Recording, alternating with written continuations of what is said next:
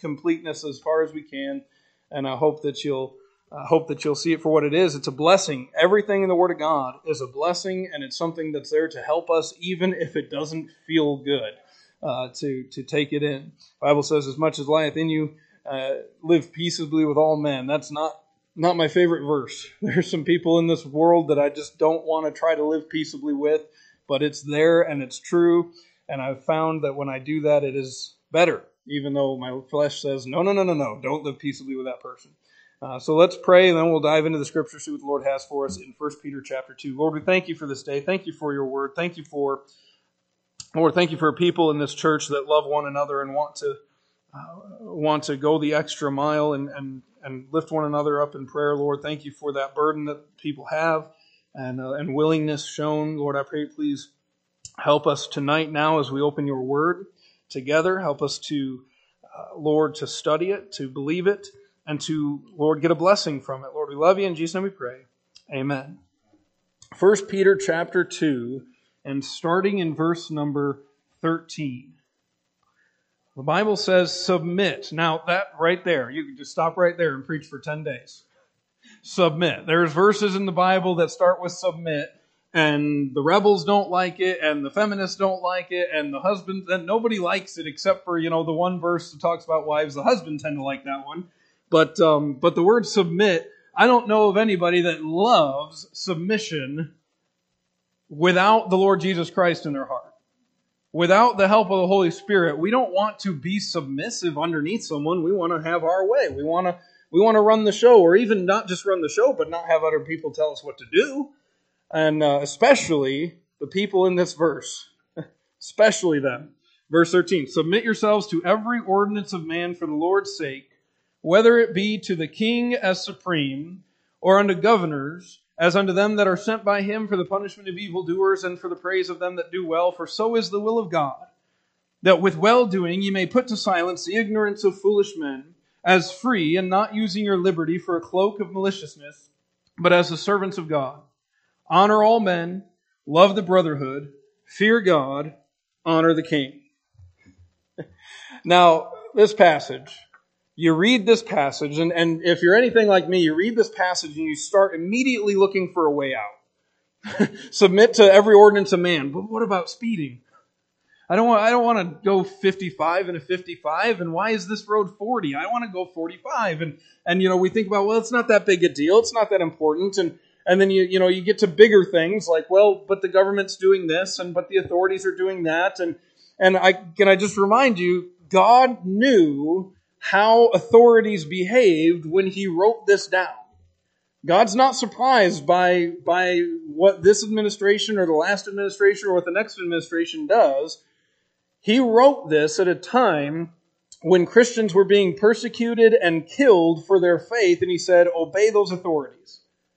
That, that, that Roman governor that just had your best friend murdered because he was a Christian, if he tells you to do something and it doesn't contradict my word, do it. That's tough. That's hard. That's not an easy thing.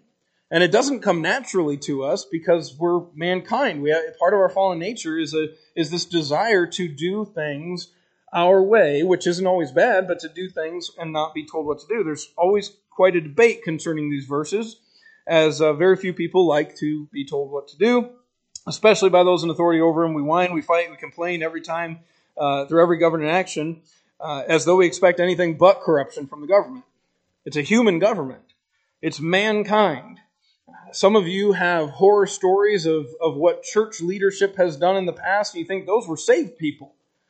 And uh, I don't know about you, but I, I don't think there's a overwhelming majority of saved people in power in our nation today. And so, what, what can we expect from a government and from governmental authorities other than corruption and wickedness and, and all the things that we see in, in authority?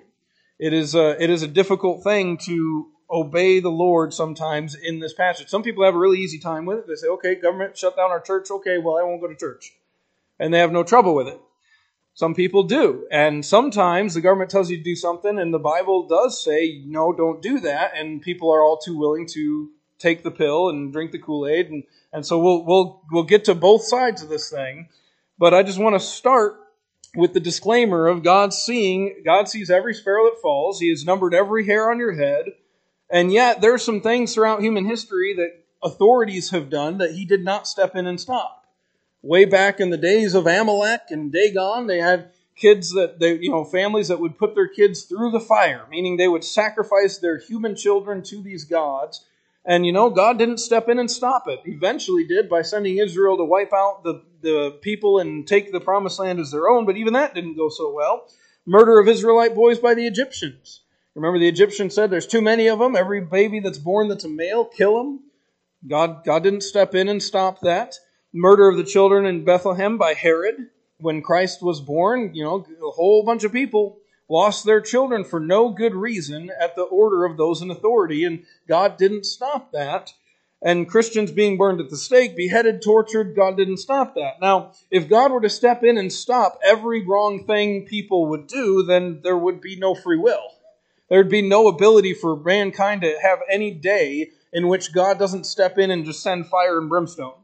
Because we make bad choices pretty often and we hurt other people pretty often. And those that are in ruler in leadership in nations throughout history have done things contrary to the Word of God pretty much all the time.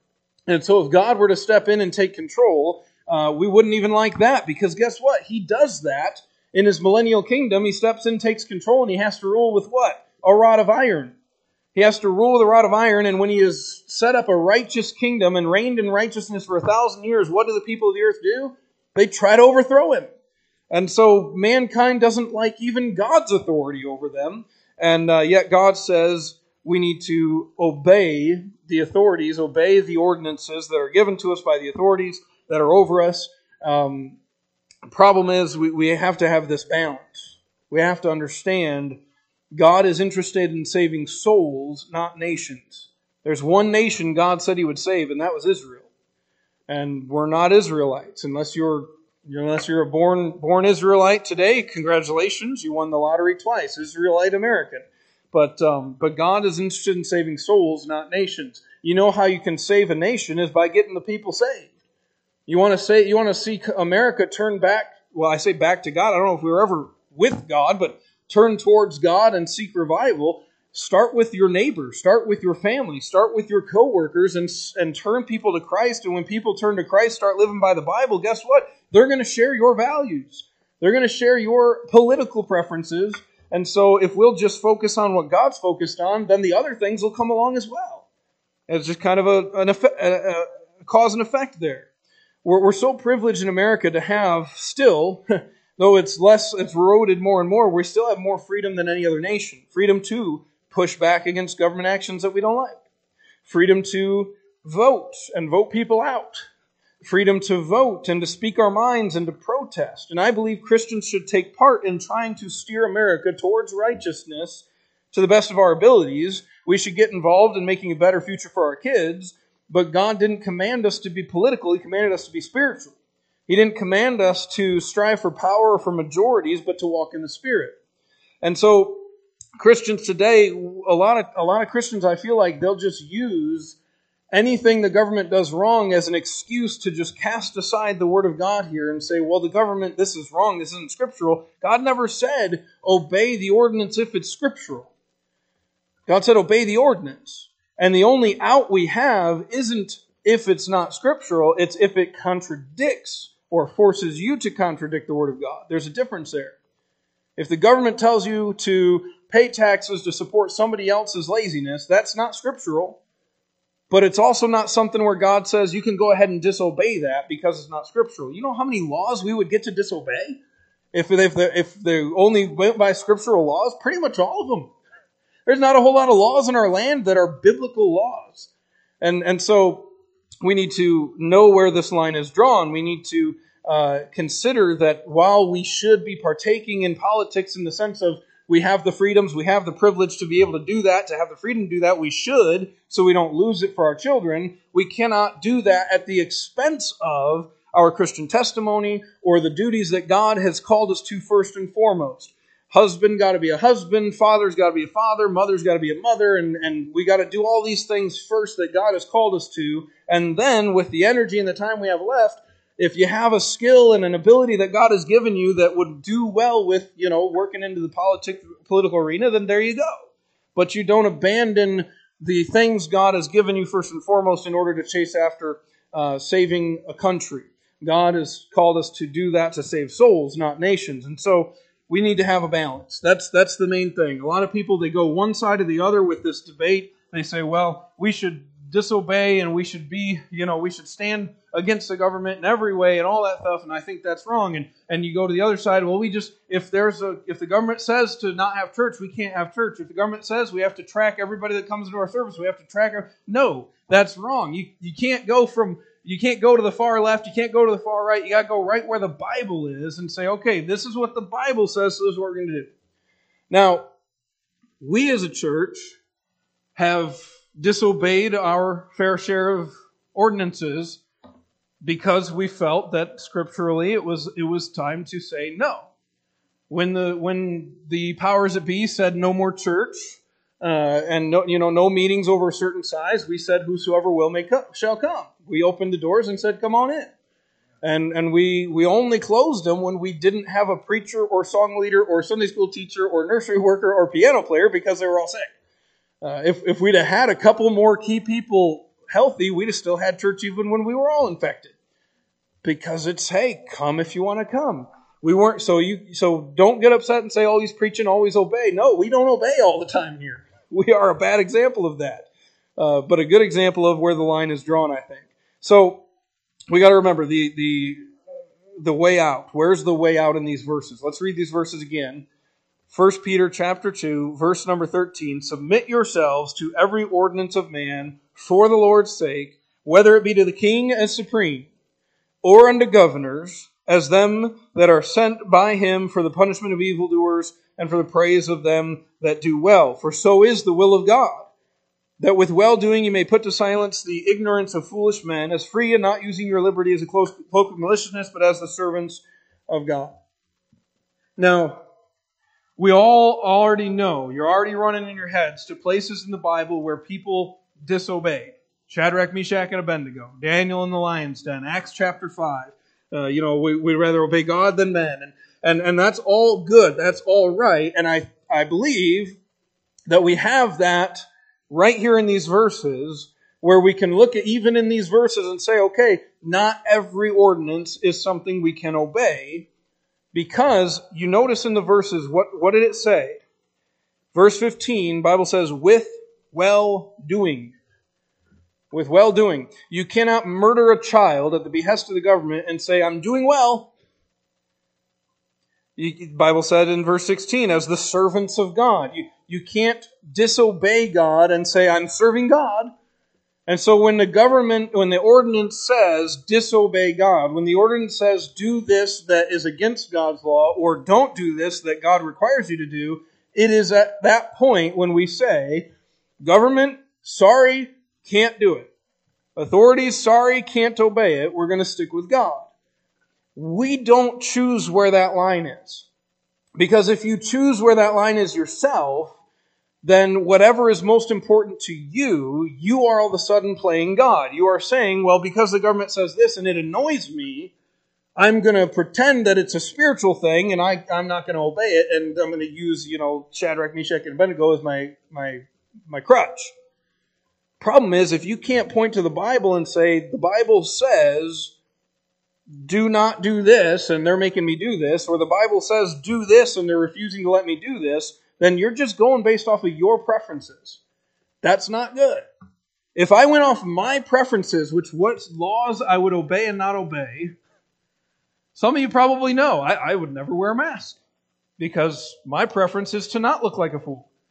Uh, my preference is to follow the science and, and know that they do nothing and know that they don't help. But, but because I value my Christian testimony and my wife needs to go to the doctor, I'll put it on for that little bit of time and I'll sit there and I'll probably not be as Christian about it as I should and I'll complain and whine and and then when I open the door, I shoot Michelle hates going out places like that with me because I, I open the door and I go as if I was going to die without another breath of fresh air. But, but just, you know, I, so technically I obeyed. As soon as I got out that door, I made it very clear that it was not not my preference. But if it was your preference to, you know, if we went by our preferences on to what laws we were to disobey, that'd be that'd be kind of a mess.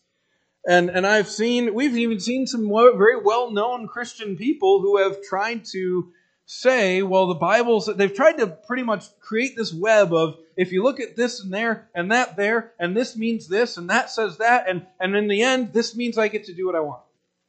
And and uh, how many of you know the name Kent Hovind? Okay, he was he yeah see not not many people now because he went and ruined his own ministry. He he was a creation scientist guy. He he would uh, put out videos and they were great, very good informational videos. I still I recommend them highly. Um, very good stuff that talks about evolution and talks about the evidence and and it's very interesting and it's very practical and it's all very scriptural and and I really love it. But he had this opinion that, well, because of what the government does with the money that I pay in taxes, I'm not going to pay my taxes. I'm going to disobey that ordinance of man because I feel like I shouldn't have to pay my taxes. Now, I'm paraphrasing, of course. It's, you could get into the details of the case and everything. He ended up having his home raided and his place raided and going to jail. And now he, I believe he's out now. I don't, I don't know for sure. Yeah, he's out now. And but he doesn't have the, the reach he once had. Once you do something like that, the world will look at you and say, yeah, but you're a criminal. You, you, you kind of lose some of that testimony, and it's not so clear cut. You can just say, well, I got thrown in jail for preaching. Then obviously it's like, yeah, I'm a criminal. I preached.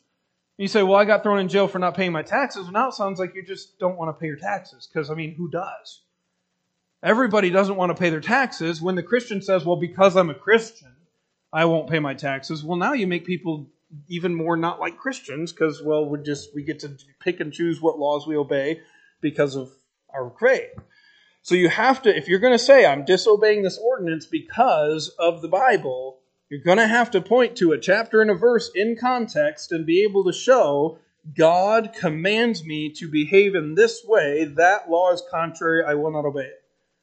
So, so that's that's the line. That's where the line is. Now, uh, I want you to do something with me. I want you to turn with me to Exodus chapter 1. Exodus chapter number 1. God does not consider, there's a lot of laws that God does not consider well doing. You can't murder your own child in an abortion and, and be doing well or be the servant of God. But nobody's being forced to have them yet. I'm sure that's probably not that far down the line.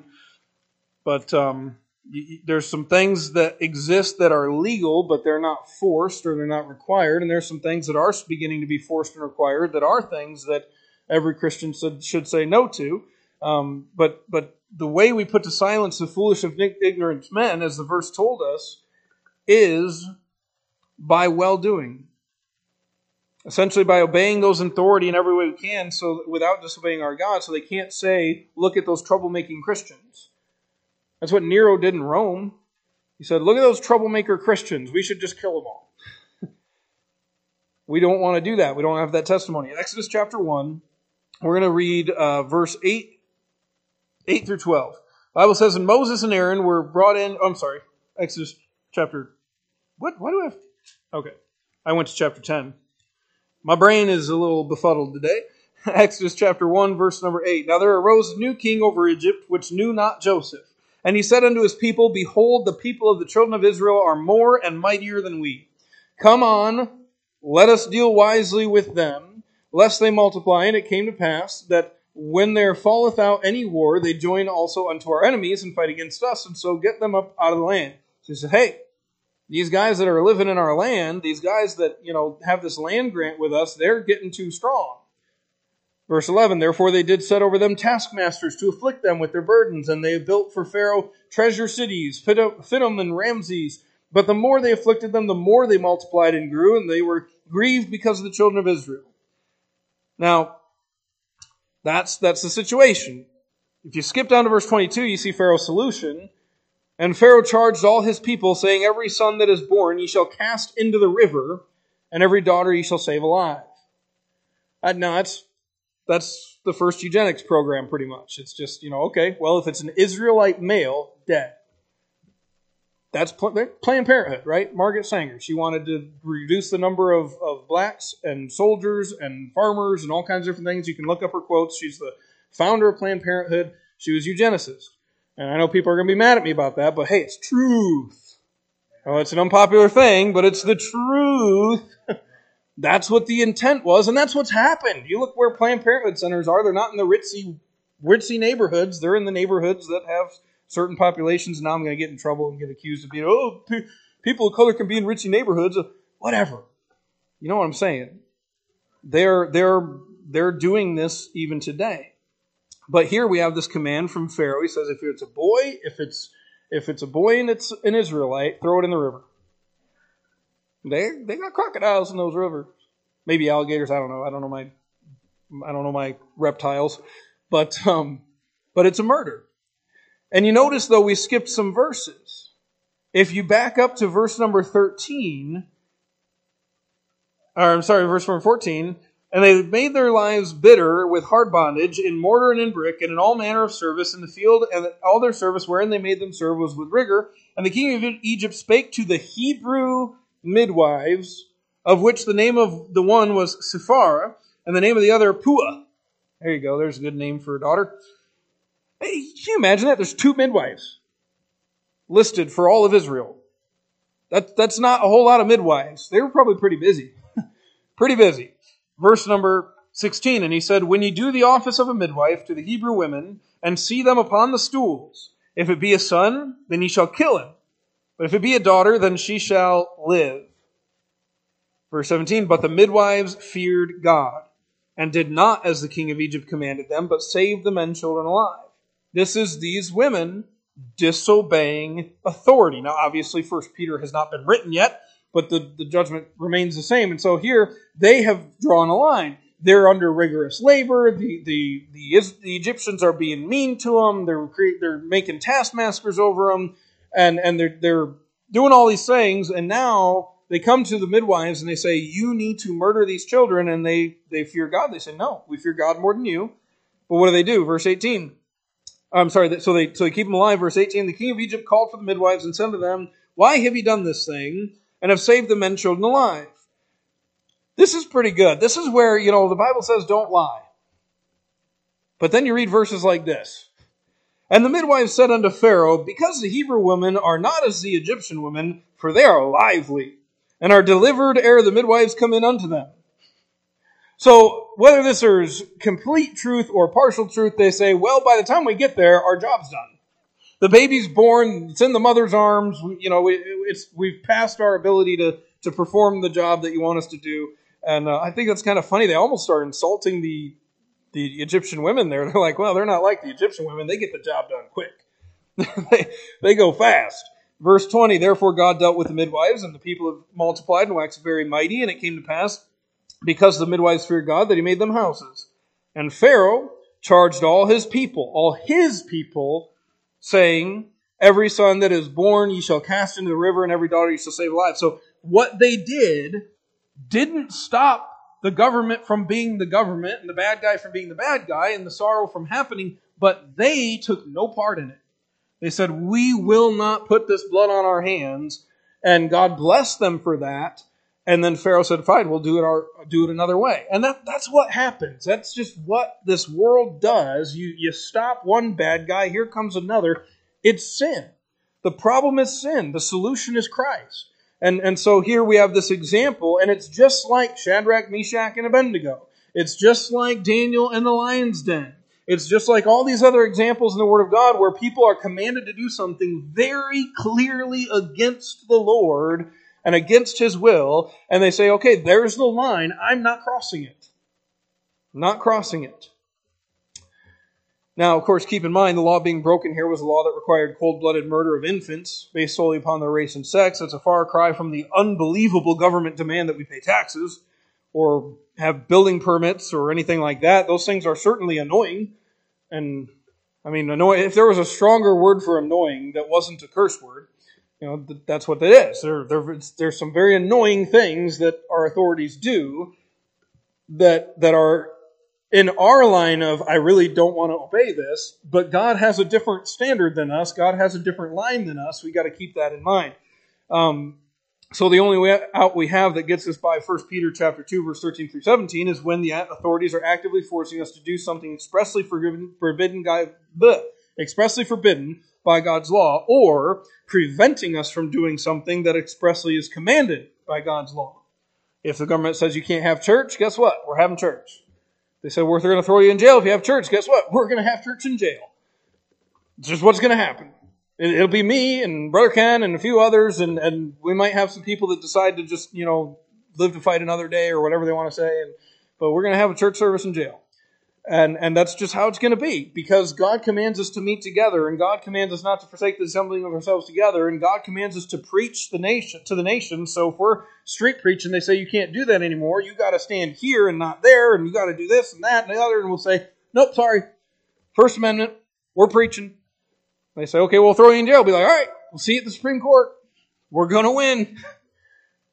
We'll fight the fights that God wants us to fight, and the fights that we just fight because they're annoying. We got to remember, like, okay, nothing wrong with exercising our freedoms, but don't say, well, this is God fighting this battle. It's just you not liking something.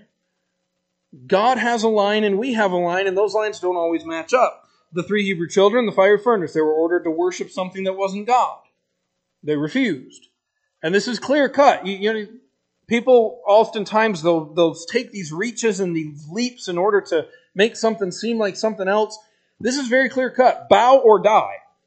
Worship or die. And, and nothing going on today is bow or die or worship or die. There, there's, there's nothing that clear cut as far as worshiping something that isn't God.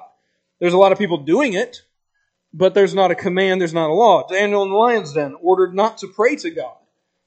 Well, the government doesn't even need a law for that. Most Christians don't do it. It's sad, sad condition. I'm like Brother Ken said. I'm thankful. One of the things COVID did for us is reminded people they could pray, and so that's good. Uh, the disciples in Acts five they were ordered not to preach Christ, and they went and preached Christ. They got arrested and they said, Hey, don't preach Christ, and we're going to beat you up, and don't preach Christ. And they got beat up, and then what did they do? They rejoiced that they were counted worthy to suffer shame for his name, and daily in the temple and in every house they ceased not to preach and teach Jesus Christ.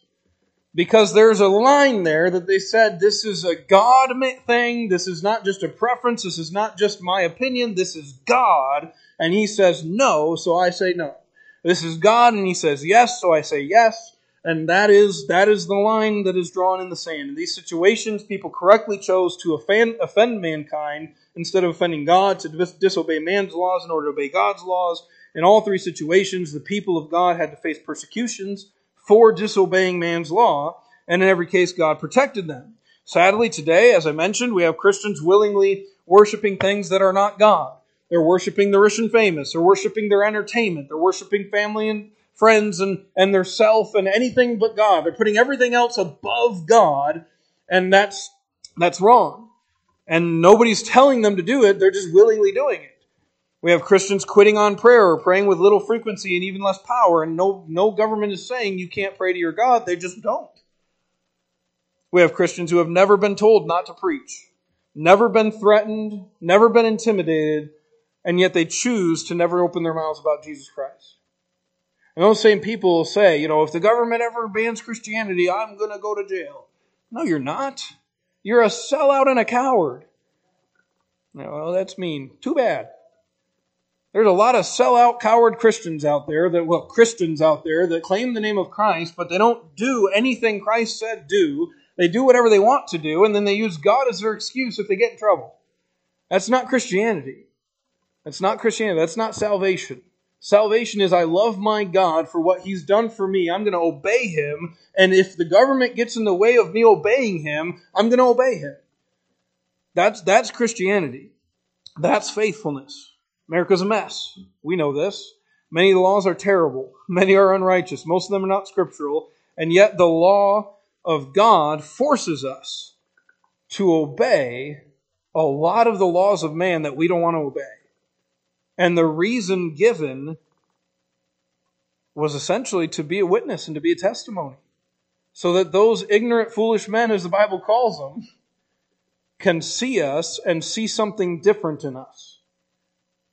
We talk about sometimes how, you know, how you go through tragedy as a witness. You know, somebody, you lose a family member and you go through that and you lean on God and you have faith in God and, and you don't respond the way some people respond. You don't turn to the drugs, you don't turn to the alcohol, you don't get bitter and angry at God. And people see that and they know there's something different about that. It's the same thing with, with 1 Peter chapter 2. It's the same thing with, with obey, obeying the ordinance of man. Because if I break every law I can all the time, then when I break the law that says no more preaching, it's not a surprise to anybody. But if I have a clean record and a clean slate, and I'm and I, you know, as best as I can, I'm, I'm obeying things, and then I put my foot down and say, "Nope, here's the line." That's more noticeable. Then the world around says, "Wait a second, all the Christians suddenly are not okay with this." maybe we should take a step back and reconsider what's going on here. Maybe we should see why they're willing to go to jail over this, not, oh, well, he's willing to go to jail over anything. You know? So, Romans 14 12 says, So then every one of us shall give account of himself to God. You are going to give account of yourself. I'm going to give account of myself. I'm going to give account. I'm a pastor. I'm going to give account of myself and how I ministered to all of you. And sometimes that is what drives me to do the things I do. It's not that I want to, not that I desire to, it's that I am responsible for the spiritual well being of this church and, and its people. And, and you know, you, you're going to give account of yourself, I'm going to give account of myself. But if I don't preach the whole, the whole testimony of God, that, that blood's on my head. If I don't tell the truth, for, for fear of offending someone, if I don't do what the Holy Spirit says for fear of making somebody upset, that's on me. That's not on them. And so, lucky me, I get to give myself my account of myself and everybody else. But the Bible says we'll give account of ourselves. I'm not going to go and stand before God and He's going to say, Look what your nation was doing. He could say that to every person who's ever lived. Name one nation that was obeying and serving God wholeheartedly, other than Israel, for brief blips of time throughout the Old Testament after miraculous things. So, I want to go back one last time to 1 Peter chapter 2 and verse number 13. 1 Peter 2 and verse 13. Good to be in church tonight? All right. Hey, that was that was better than I expected there. 1 Peter 2, verse 13. Now, keep in mind, at the point in history when 1 Peter is being penned down through the inspiration of the Holy Spirit, at that point, governments have sacrificed children to false gods. Governments have, have just every imaginable wickedness you could ever conceive has been done by authorities. Because authorities are what? They're men and and they and every conceivable horrible thing that you could look up in history it's happened and then we come to this passage and we read this passage knowing that God knew about all of that and God knew how authorities would behave and God knew what laws would be created and God still in his wisdom wrote down 1 Peter chapter 2 verse 13 Submit yourselves to every ordinance of man for the Lord's sake, whether it be to the king as supreme or unto governors as unto them that are sent by him for the punishment of evildoers and for the praise of them that do well. For so is the will of God, that with well doing ye may put to silence the ignorance of foolish men. As free, doesn't say you are free, it says as free, and not using your liberty for a cloak of maliciousness, but as the servants of God. One of the things that sets us apart as Christians, it's not just our prayer life, it's not just our reaction to sorrows, it's not just giving to a church, it's not it's not just those things that we point at a lot. It's also our obedience to things we don't want to obey.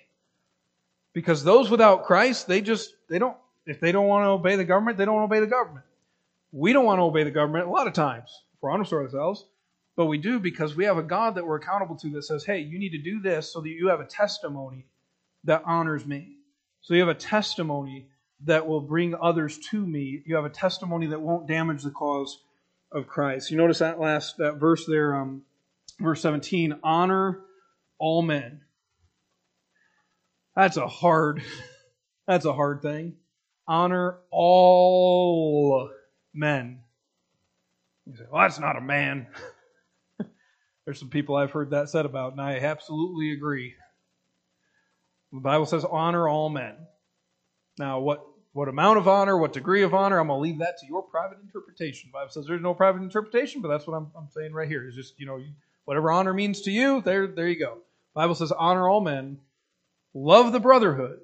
Difference between honor and love. I'd, I'd rather be loved than honored any day. I'd, I'd rather have a, a family of brothers and sisters in Christ that love me, love the brotherhood, fear God, honor the king.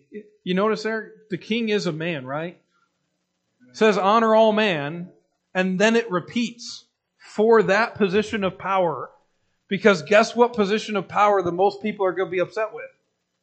The top.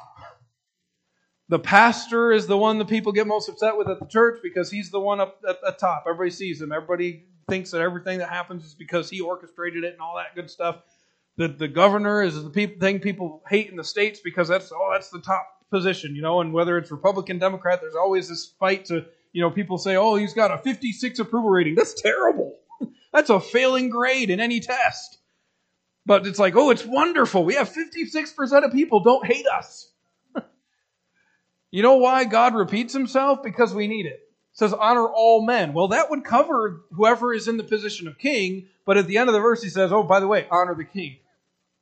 Because he knew people would read that and say, well, that can't mean that guy. He said, no, yeah, that means that guy too. Now, I am, uh, I am just as guilty of anybody as, depending on your definition of honor and your definition of man, I'm as guilty as anybody of, of not honoring uh, certain kings in recent years, including this one. It's very hard sometimes to honor somebody that uh, is harder to understand than my three year old. It's very hard to honor somebody that is so against God. It's very hard to honor somebody that, that does things and decrees things that are absolutely contrary to the Word of God, that are that are disastrous for uh, for any nation and for our own nation and for the future generations. It's hard to honor that person, but the Bible says honor that person. And if you, they make a law that is against my law, you side with God, not man. If they make a law that you don't like, but it's not commanding you to break my law, then honor God, side with God by obeying man. Not fun to hear it. We like we like to just you know er, hate the government all the time, you know, because it's easy to do. But the Bible says there are certain ways in which we honor God, and one of those ways is by honoring the king, by honoring men, by obeying every ordinance of man for the Lord's sake. Until that line is crossed, where we can honestly look at the Word of God and say, It is so clear anybody could see, I will not murder these baby boys. I will not bow before this image. I will not cease to pray to my God. I will not cease to fellowship with the brethren. I will not cease to preach the gospel in the streets. The problem the church faces today is not the government telling people they can't be Christian, it's getting Christians to be Christians. It's sad, but it's true. There's a lot less people fighting the good fight against the government in order to be allowed to preach on the streets in their town than there are Christians in church scolding the person preaching on the streets. I would say it's about equal. The times that we've been yelled at and, and things like that for being out in public, in, in, in my experience, it's about equal how many times it's an unsaved person versus somebody who claims to be a Christian. So sometimes we look at the government, we say, that's the problem. Well, duh, always. It's men, and it's unsaved men. It's, it's always going to be a problem. But the bigger problem that we face in America today is getting Christians to be Christians so that the government has something to shut down. So the government has, so if the government makes a law that's anti God, there actually is backlash because there's people that obey God. That's the trouble. That's the trial. That's the, the, the heartbreak to me is you you see like Daniel in the lion's den. He refuse, you know, he he keeps on praying, even though he's going to get fed to the lions for it, I, and yet we preach and preach on prayer and we talk about how prayer works and so many people just don't pray and the, the disciples they get they get thrown in jail and they're and for their preaching and they get beaten and told don't preach again and and they just preach and preach and preach no matter the consequences, and they would become martyrs for the faith. And today it's like you say, okay, we're all going to go at the street corner and stand out there with signs that say Jesus saves, and we're going to preach to people walking by, and we're going to give them tracts. You, you wonder how many people in the average church would sign up for that today. Now, some of you would, because I know you. But there's a lot of people in churches today. Most churches, you get outside of the Baptist churches, and there's not a lot of people that would sign up for that. We had one time, I'll tell you this and then we'll be done. We had one time, we were at the Tigers game, Detroit Tigers baseball. We were at the one of the World Series games in Detroit, and uh, we were we were out there. We were handing out tracts, John and Romans. We had I think 13 or 15 people from our church there, and, and at the time our church was running about 200 on a Sunday morning. And I only tell you that because it's pertinent to the story. Um, and there was a group on the other across the street uh, across the corner, which is a huge intersection there in Detroit, but uh, they were across the way, and they had a couple of people handing out tracts, and they had a guy with a bullhorn and a big sign, and they were they were preaching, and they weren't being the the bad street preachers that just preach hell, hell, hell, hell, hell. They were preaching the gospel. They were preaching about Jesus and salvation, and and of course hell was mentioned, but it wasn't the main theme like some preachers tend to do. And so they were doing great. I was like, man, these guys are doing good. Job. I'm gonna go see what church they're from, and you know, see, get, find out more about them. I went over there, and they, they said, hey, we noticed you guys. Where are you from? And I was like, oh, we're from Faith Baptist Church. They said, all of you? I said, yeah. There's only like 13 of us. He's like, only? There were 13 of them, and they were from 10 churches. And three of the churches had membership rolls over 500. They said, this is all we can ever get. They said, nobody will do it. That means thousands of people could have been there with them proclaiming the gospel at that game. Can you imagine? Even, even just using our own church as an example in Michigan, if, if everybody that showed up on a Sunday morning just showed up to an outreach event outside at, at a, a thing like that, 250 people, can you imagine? I think our record was like 37, which was incredible. The problem is not only the government saying you can't preach, you can't pray, you can't worship God the way you should. Problem is, nobody wants to, anyways. That's the worst problem in our country right now. Christians don't want to do it. At least not the way that the Bible says it should be done. All right, well, I'm, I'm going to be done. Let's pray. Lord, we thank you for this day. Thank you for your word and all we can learn from it, Lord.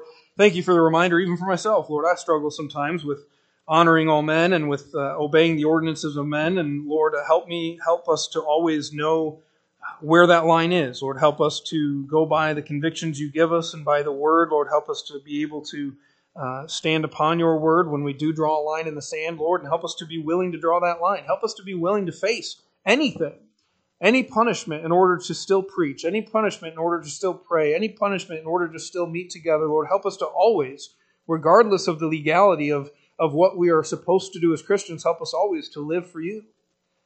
Lord, help us to know where that line is so that we only cross it when you say it's necessary, Lord, not just when we are annoyed. Lord, help us to honor you in our behavior and our responses. And Lord, we help us just to have a heart for living the way you would have us to live. Lord, there's so many people out there dying and going to hell. Help us to be concerned about that. We love you. In Jesus' name we pray. Amen. Brother Ken. We're going to sing page 391 tonight. I would encourage you, whether you come to the altar or pray at your seats, I would encourage you to, as we pray, maybe spend a little time in prayer for not only yourself, of course, if that's necessary, if the God's talked talk to your heart tonight, but also just for, for our nation, for our churches, for Christians to wake up and realize that the Word of God desires so much from us that we are not doing.